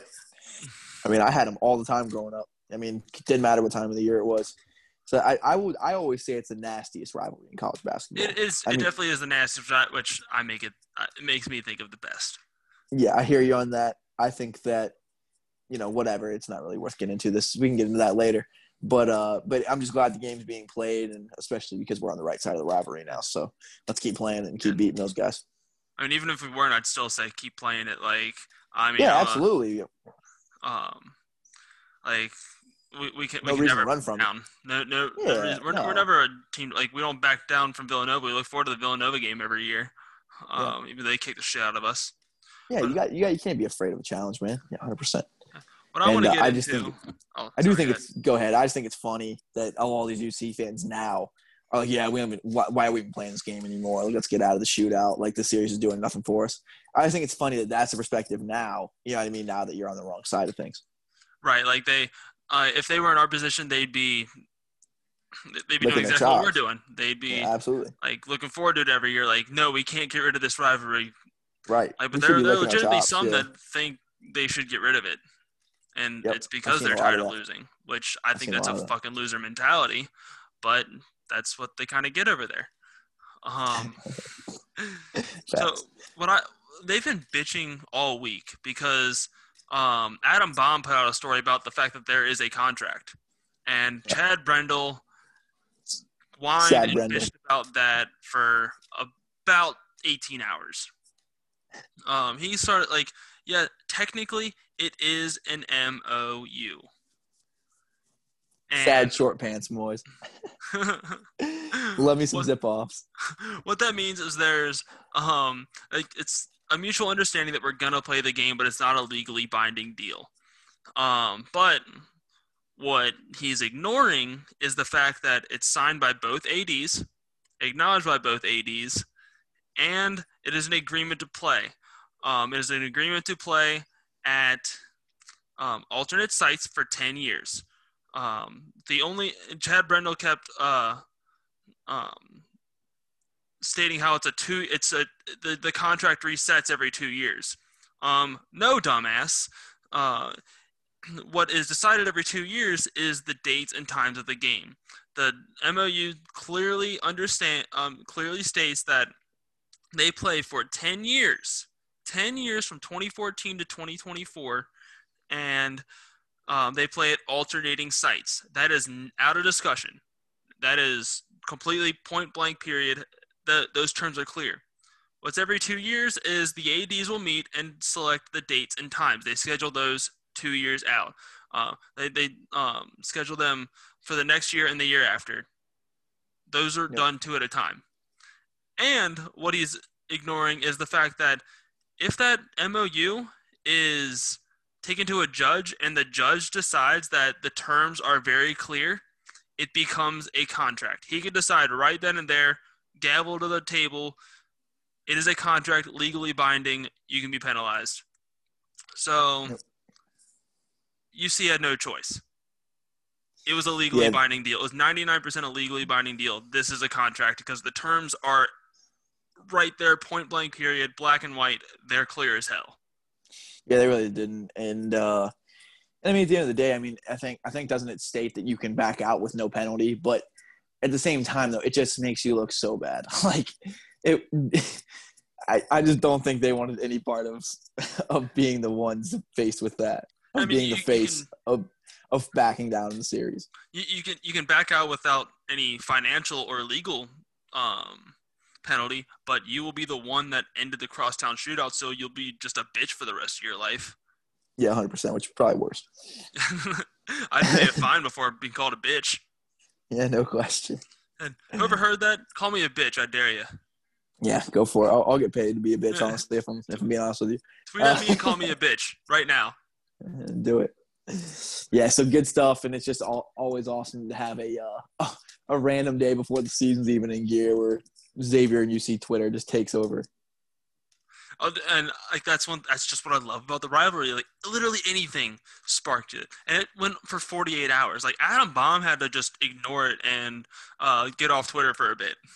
Like, It was nonstop. Oh, I know. He even said like, I don't even know what to do anymore. I'm stuck between the crosshairs. Like, I'm gonna just sit back and enjoy it. Yeah, and like he's, the he's just gonna, like ready. pe- people kept like tweeting at him, like responding to his tweets. Like I'm not here to argue. This is just what I'm reporting. Yeah, I, Yeah, and I, I honestly felt bad for him. Like he was getting some, he was getting some heat, and it's like not even like he chose it or was emotionally just invested. He was just job. reporting, doing his job. yeah. He's definitely not acting out of emotion like other other reporters. no, which is one thing I, I absolutely love about um, the guys that report on us, like whether it's for twenty four seven or the Enquirer, like they just they're just doing their job. They're not they're they're not emotionally invested, so everything we hear is just a fact, not not a fan's point of view. It is just a fact of what a knowledgeable person sees. Yep. Yeah, it got pretty wild there for old uh, for old Chad Brendel. It, it's a little bit of a tough look, man. I mean, he, he's great most of the time, but when it gets kind of gets that Mick Cronin deal, I mean, like when shit gets crazy, he's kind of loses his shit. And like he he get, he lets emotion go, come into his analysis quite often, and like he's a he's a big fan. I get it. I'm the same way. I'm not being paid. To, But I feel like he's not even though. rational though. Like I he's, feel like he- he's extremely irrational. I feel like for the most parts, you and me can even with stuff that pertains to Xavier, it's like yeah, like we want a certain outcome like badly, but it's like I feel like we can still in the heat of the moment look at things logically. You know, like we can look at I just- reality. yeah, like I just think the contract semantics is such like a child's game. You know what I mean? Like They're getting nitpicky. Like they're trying. yeah, to, I'm just um, like who cares? It is what it is, bro. It's a it's a it's essentially you know what I mean? Like it's essentially a verbal contract. I mean, you, but more than that. I mean, both sides signed to do what they're going to do. Like, what else would you want to call that? I mean, I, I guess you can get at the semantics of what it's technically called, but it just to me it just looks like child's play when you're just arguing, you know, what an agreement signed by both parties to do is called. I'm just like, what are we doing? You know? like you're looking too deep into it. Like essentially, Just the like- game the game needs to be played.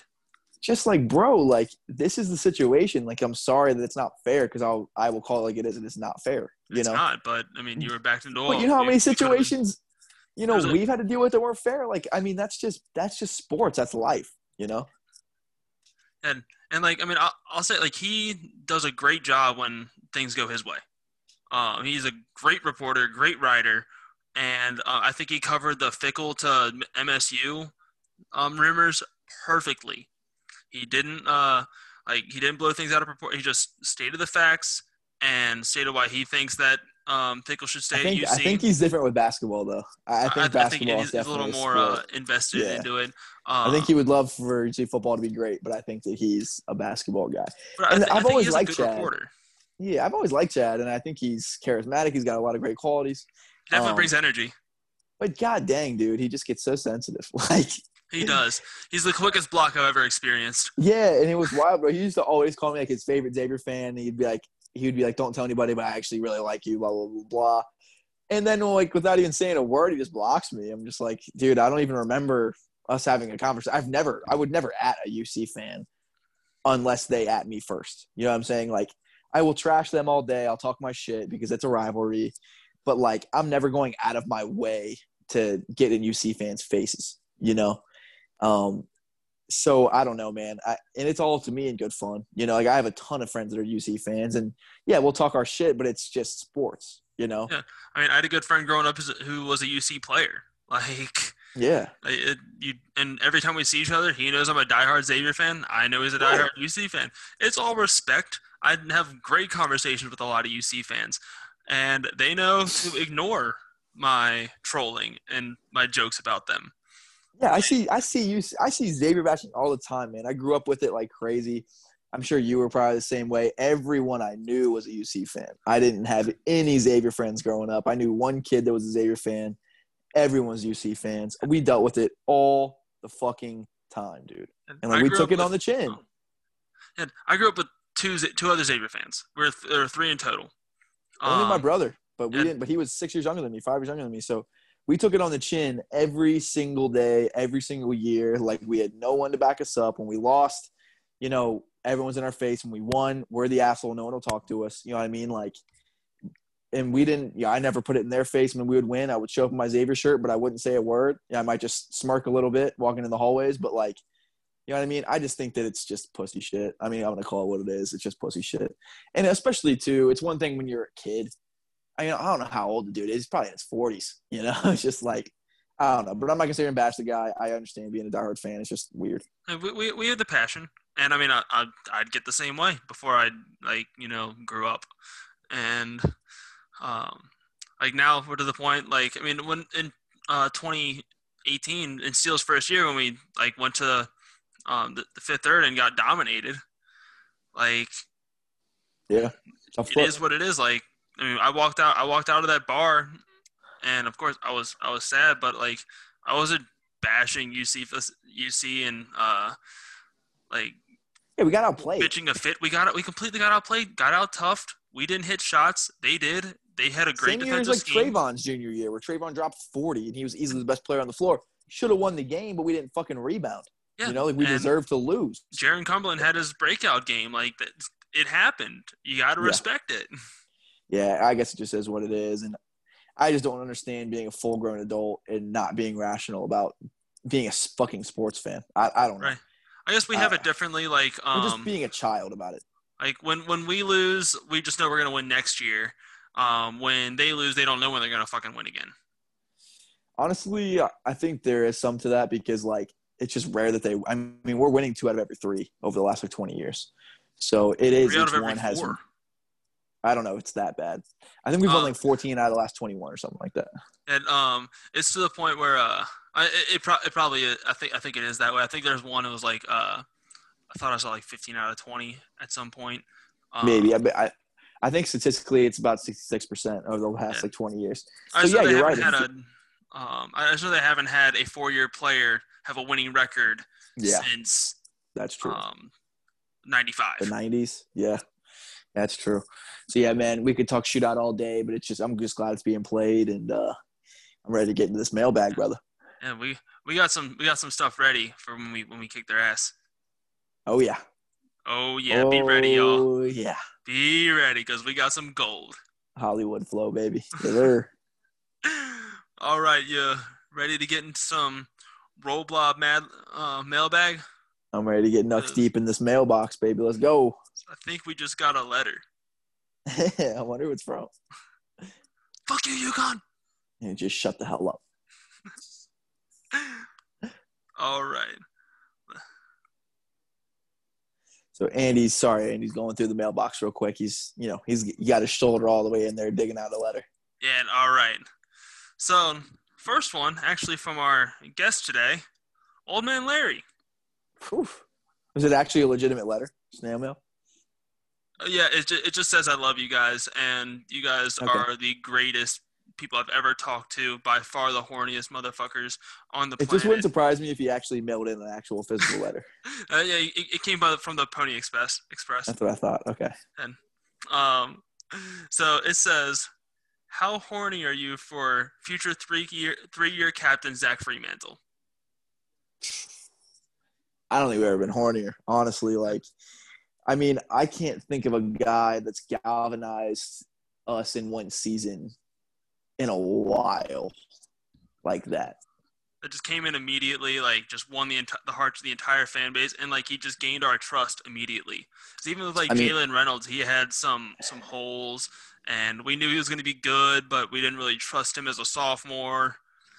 Like, Freshman bigs at Xavier are are a uh, mixed bag, and by mixed I mean normally not very good. Um, I, Tyrique had one of the more impressive freshman big seasons I've seen in a while. I his Even he, freshman year. like, we couldn't really trust him to, play long minutes. Uh, yeah, but he but he definitely he produced talented. more than most freshman bigs for sure. Well, production, he was great. Yeah, Uh, he was the best freshman big we had had in a long time. Um, but Freemantle last year, I mean, you could tell he could already play. He was already ready to go. He was a veteran. um, and then too, he's just got the freaking dog in him, man. And he's got the nicknames. He's funny Big as hell. Frosty. He's animated. He's a tough son of a bitch. I mean, say what I mean. Let's call it what it is. He's a white guy. Their fans love white guys. Not me, but you you can definitely tell the lower bowl loves them some white guys.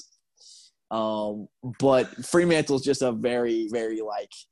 I mean, he's just he's got he's got a lot of Xavier in him, just like the mentality and him being just a tough tough son of a bitch, and he's very just like he wears his emotion on his sleeve in the middle of the game. I feel like in a press conference he's very calm and collected and very you know kind of monotone, but when he gets between the lines, I mean, I remember the UConn game, just having all those Oh, blocks and all that, and he was just going crazy. That's that was the first time we saw his like true emotion. He was pumped. Yeah, And I can't wait to see more of that from him. Like the St. John's game when he when Tyrique had to drag him all the way to the bench.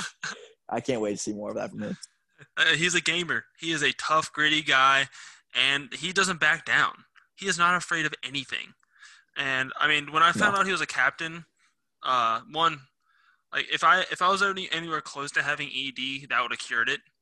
Uh, that, uh, like the fact that our guys trust him as His a penis works, everyone. In case you're in case you're wondering, ladies, his penis works. Uh, like that can confirm it is functional. Um, not exactly good, but it is functional. Um, but God damn it! Uh, like the fact that our our guys, like the teammates, his teammates voted him a sophomore, a guy. Like, we want you speaking for us. We want you leading us. We trust you, and we're gonna follow you.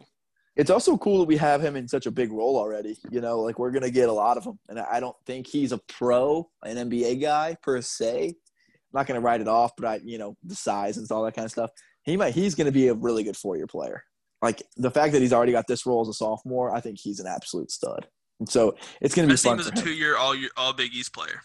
Yep, I think he's gonna have a very good season this year, and then hopefully he's all Big East, junior, senior. Yeah, it's gonna be great. I, I, I cannot wait for Big Frosty. Love the guy hyped. ever since. I actually just got a Zach Freemantle jersey in the mail. This one guy, this one guy had ordered one online, like one of the Running Man ones, one of the like the blue Running Mans, but they spelled the name back, like spelled the name wrong on the back. So he he DM'd me, he's like, "Do you want this jersey that's spelled wrong?" Like, I, don't want it. I ordered a new one. They're giving away one for free. Like, do you want this old one? I was like, "Yeah, yeah, yeah, I'll take it's, it. It's yes, it's please. Freeman Tail, T A L E, but I'll take it. It's free. Oh my god. Just wear just wear a jacket over it. yeah. You still got the 32? Yeah. 32. It's beautiful looking. It's the running man colors. It's gorgeous. It's just Freeman tail. All right, so next one we got uh, from our good friend Coop Ledford, who I've always brings the gold. He doesn't miss. Never. Never. Would you give up Skyline for the next two years if it meant Xavier went to the Final Four this season? Dude, I'm gonna say something pretty bold. I would give up Skyline for a decade if it meant a Final Four. See, I would give up Skyline for a decade and pierce my nipples for a They Final didn't Four. even this ask for that. Why, why are you piercing nipples? They that had nothing to do with the question. I just think you want to do that on your own. you know, I may have thought about it, but like I would, I would do something as drastic and hideous as that I'm gonna say in something the even Final. Four this Andy. season. I could probably get talked into giving up Skyline the rest of my fucking life for a Final Four. Honestly, I think about a Xavier Final Four more than I think about Skyline. Pull Yeah. up with the Chilitos. So does absolutely. Chili have Chilitos? Uh, good question. That's a good question. We'll have to we'll have to circle back on that. But Coop, answer your question. For two years, fuck Skyline for a Final Four. I will And I burn love down Skyline, Skyline, for two But years. fuck Skyline. I will burn down every Skyline and then have them build it back up. That'll take Yep. two years, right? I'll bathe in Skyline for two years. I don't fucking care. Can't eat it, just bathe in it. I'll do next to anything. But anyway, good good good question though, Coop. Good question. And he never misses. I want to hear Capel's answer though. Uh, yeah, Cape will tweet us your answer. Yep. Although I think he admitted he's never listened to an episode. That checks out.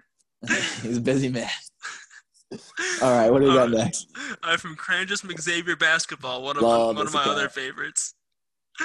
What are your predictions for the exact date and time that NC the NCAA approves Ben Stanley, Stanley's waiver? That's a good question. Me pull up my calendar here. Um, let's see. I'm gonna go with June 9th, 2069. Okay, that is uh, that's an answer. I'm gonna say it gets approved. I'm gonna say a week from today. I'm gonna say we see news at 11 a.m. on the 27th of October this year of our Lord.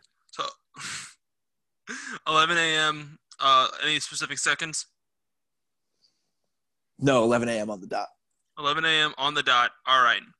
It is um, little hands on 11, um, big hands on 12, um, second hands on 12. I had to think about how a clock works. Absolutely.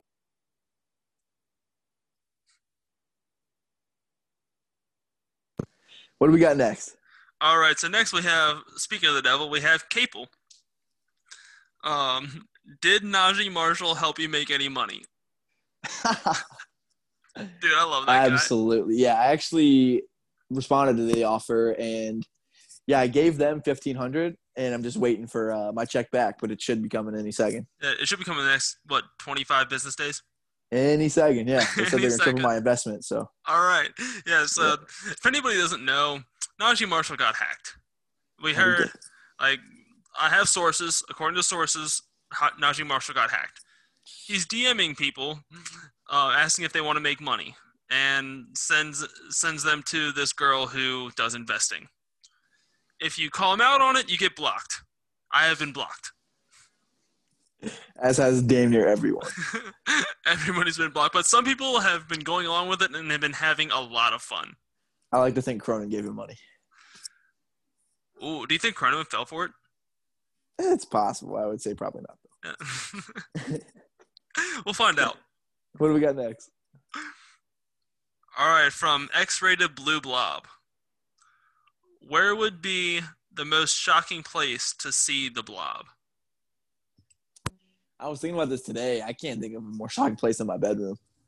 Wake up in the morning and the fucking blob's in your bed. That's about as shocking as it could get from me. You get in the shower, your, the blob is there. I mean, And, I mean, I, I, I was gonna say, you're taking a whiz in the urinal and the blob takes the one right next to you. Oh, would the would the blob split the uprights? I think the blob would. The blob I, wouldn't give a I, I like to think. I mean, that, that's a huge miss. We didn't ask that um, when we had the blob on. Yep. Although I don't know what a blo- what she would be doing at a urinal, but Fair enough. I would say the most shocking place. Oh man, Westwood. you know, I'm going to say the most shocking place would be the bathroom at Nippert Stadium. That sounds about right. Sounds about right. And, I mean, the bedroom was good. Damn. And uh, like Yeah, you it wake up with the the blue blob is spooning you. Just the first thing that popped in my head, just like turning. I'm a right side of the bed guy. He turned to the left, and I'm just like, "Whoa, okay, that's a Oh, blob." There's your tongue. What Was that not tongue expecting do? that. Yeah, that ain't it. Yeah, that would be the worst. I can't lie. I love the blob, but not like that. Although, would the blob make a good big spoon? I don't think so, honestly. I don't think uh, like too much tongue. If you, I feel like that tongue would hit you right in the middle of your back, and it just make you like, "Ugh." give you the I can't sleep that way. No, I don't think so. And those, he, like wearing the shoes in bed. You know what I mean? Like, just like, bro, take your shoes off. Those like hamburger helper gloves he's got on. You know. I right. about that. I don't know All right. So this one is who is your favorite player from the 2012-2013 Xavier basketball team? You have that roster? Um, I'm getting it right now. It's probably going to be in Holloway because this is a rough stretch of Xavier Yeah, basketball. this was oh my god, this oh, Oh, my god. I'm gonna be honest with you. This is like my least favorite era. Like those couple seasons of like the J Mart, Philmore, Travis Taylor. Landon Amos. But I actually kind of fucked with Landon Amos, low key. That's how I bad mean- those fucking rosters were. Uh, he was the one that came off the bench, didn't get any playing time, but came off the I bench for the fight and got suspended. Hey, he was ready to swing. Mans was ready when they called his number, though. Who we- who we- who we looking at in, on this So- roster? I mean, uh, the um, we had Semaj Christon freshman year, um, Travis Taylor, uh, Brad Redford, okay. J Mart, Dee Davis, Philmore, Jeff Robinson, Erik Stanger, James Farr, Landon Amos, Kevin Coker, Joe Schussler, Ooh. and oh, I fucking Schussler. and uh, Tim Whalen. I'm gonna say Redford. I mean, at least he knew his role. I'll take Taylor. I'll take Taylor as my second, and I'll take Maj as my three. Just because Taylor, I think, was underrated. But God, he did not get enough get enough respect. Oh, that was last year in the A10, if I remember correctly. Oh my God, dude, those rosters were fucking brutal. I, I, I'd say on, on on that team, I would have to go. Oh man, I'm gonna say James Farr, but it wasn't Okay. because of that season. He just wasn't even anything back then. Yeah, so I my favorite player from that team specifically would be Dee Davis. Uh, I think he's one of the most underrated point guards we've ever had. Um, but he wasn't like he wasn't even a starter. I don't I don't I don't think. Um, because I mean Semaj started at, the, at the one. This was number zero, Dee Davis. Uh, he was 11. Semaj was zero. Oh yeah, you're right, eleven, and then he went to zero. Yeah. and, Um. So this was sophomore Dee Davis. Um. Said he went to zero. He went from zero to eleven. Yeah, you're right. I guess he was maybe that was his first year as eleven. It was, it was, it was um. Yeah, that was his first year as eleven. He just made the number change. Yeah, so I mean, right. ob- ob- obviously, team guy there. Um, to let a borderline five star freshman. yeah, you, your you gotta you gotta clear the runway Yeah. for Maj. Yeah, Maj was awesome. Was um. I'm not gonna say he's my favorite though. I do Yeah, like, I feel you, but he put the like the team way- on his fucking back. Oh, he did. He that, that roster had to. trash. It just would have been really interesting to see what those teams would look like with uh, Dez Wells. Man, that team would have been much better. We had J Mart starting at the three. When that that would have been Dez Wells' spot. Absolutely. Yeah, that would have been fun, but I'm, I'm going Redford. All right, what do we got next? All right. So for the final one, we have our friend Cranjus McXavier basketball again. He got two because this one was so good. All right. If Gregg Marshall was the coach at Xavier and he tries to hit a player, past or present, which player would you most like to see fight back? And what wrestling finishing move would you like would you most like to see that player use on him? Gold. That's a damn good question. I'm gonna go Aaron Williams. Ooh, okay. I just I just see the A train and I I mean, we've had some dudes come through the program. I'm also thinking Torrey Braggs, just classic tough guy. David West, just you would want no part of. I'm gonna say Aaron Williams, and I just want to see him just collapsing over his knee, just like you know, like Bo Jackson would break it, you know, break a bat over his head, like just fuck Gregg Marshall. Maybe Full Nelson as a, as a backup, but um, yeah, Aaron Williams would fucking just destroy, dude. I remember the shootout, uh, the shootout fight. Williams just throwing bodies. Williams was, dude. He's nothing to fuck with. Even to this day, he's he a was a fucking unit. He's a fucking unit, dude. Dude's a monster. Who are you going with? All right, so I mean, first I was gonna go Wheeze because he's just that that big tough guy. Like he's a be backup from anything. But That'd be a that was said matchup. so much in those comments. Uh huh. Um, so I'm gonna go Isaiah Philmore because that dude is just jacked. Um, Phil, Phil Goat. the Phil goat. Um, I love that's his nickname, the Phil Goat. um, and I want him to see. I, I would love to see him do the Batista bomb. Who asked the 2012-13 question? Oh, that was um that was our new guy. Um, okay, he's in the Lester. doghouse. Lester. He's in the doghouse for that question. so Lester, congratulations! You just get added to Cap Industries, and you're in the doghouse. You're you're borderline Slash- fired. doghouse slash good question. That was a good question, but fuck you. All right. That's right up there with the. Would you rather be a Providence or an AAC fan? Exactly. If I could just forget that those two or three years ever happened, I, if we could just forget that J Mart was ever on campus, I'm totally cool with that. Which um, you know what's funny about that uh um 2012-2013 team? Like, so the girl I was dating at the time, like she had just moved from Wisconsin, and um, Gross. like, and I'm, I'm I'm a big Xavier fan, so like I'm talking to her about uh Xavier basketball. I get her, I take her to Musketeer Madness, and Always a bold strategy. That's like that's like taking that's like taking your girl to like the family like Thanksgiving or whatever, you know? Right, it, it's it's a it was a big serious move. Like I took her to Musketeer Madness. It was it was getting serious at that point as a 17 year old. Um, but that was the team that she got to see.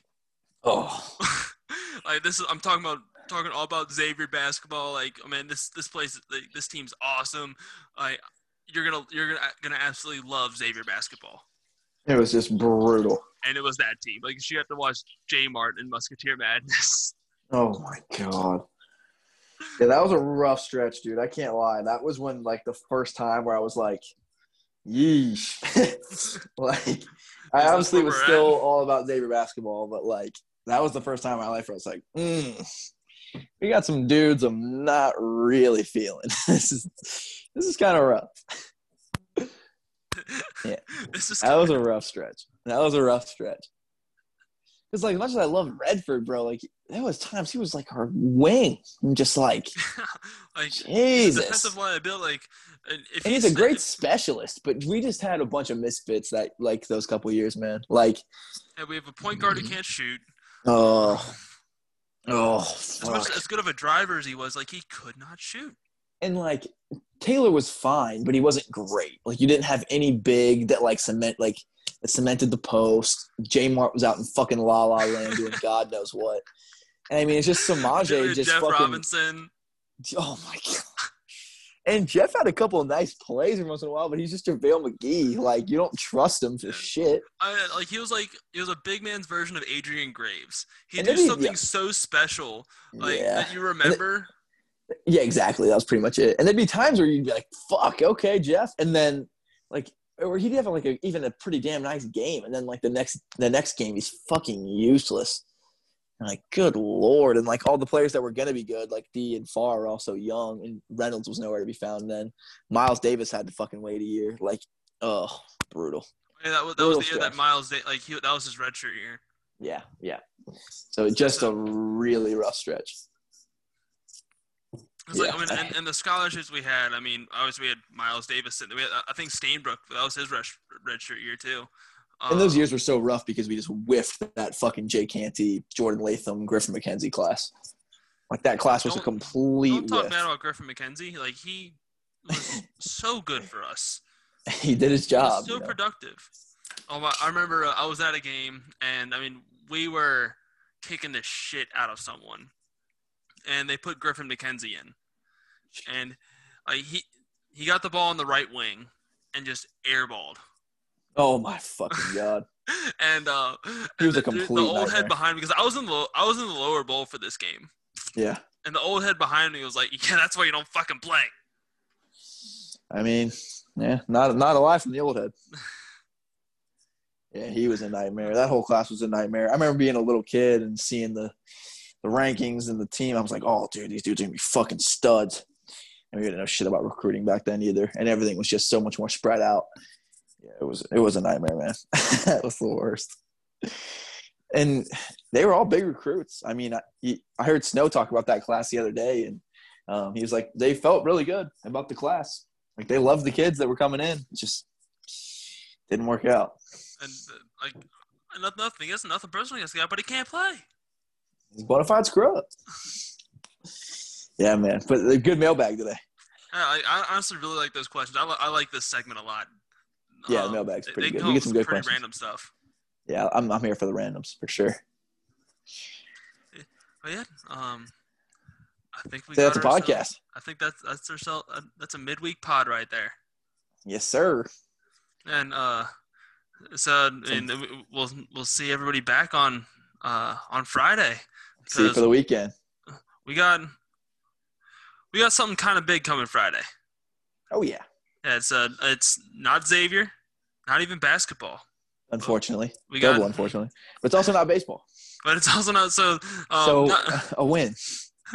not, not not not Xavier, not basketball. So thumbs down from Cap, but not baseball. So thumbs up from Cap. Absolutely.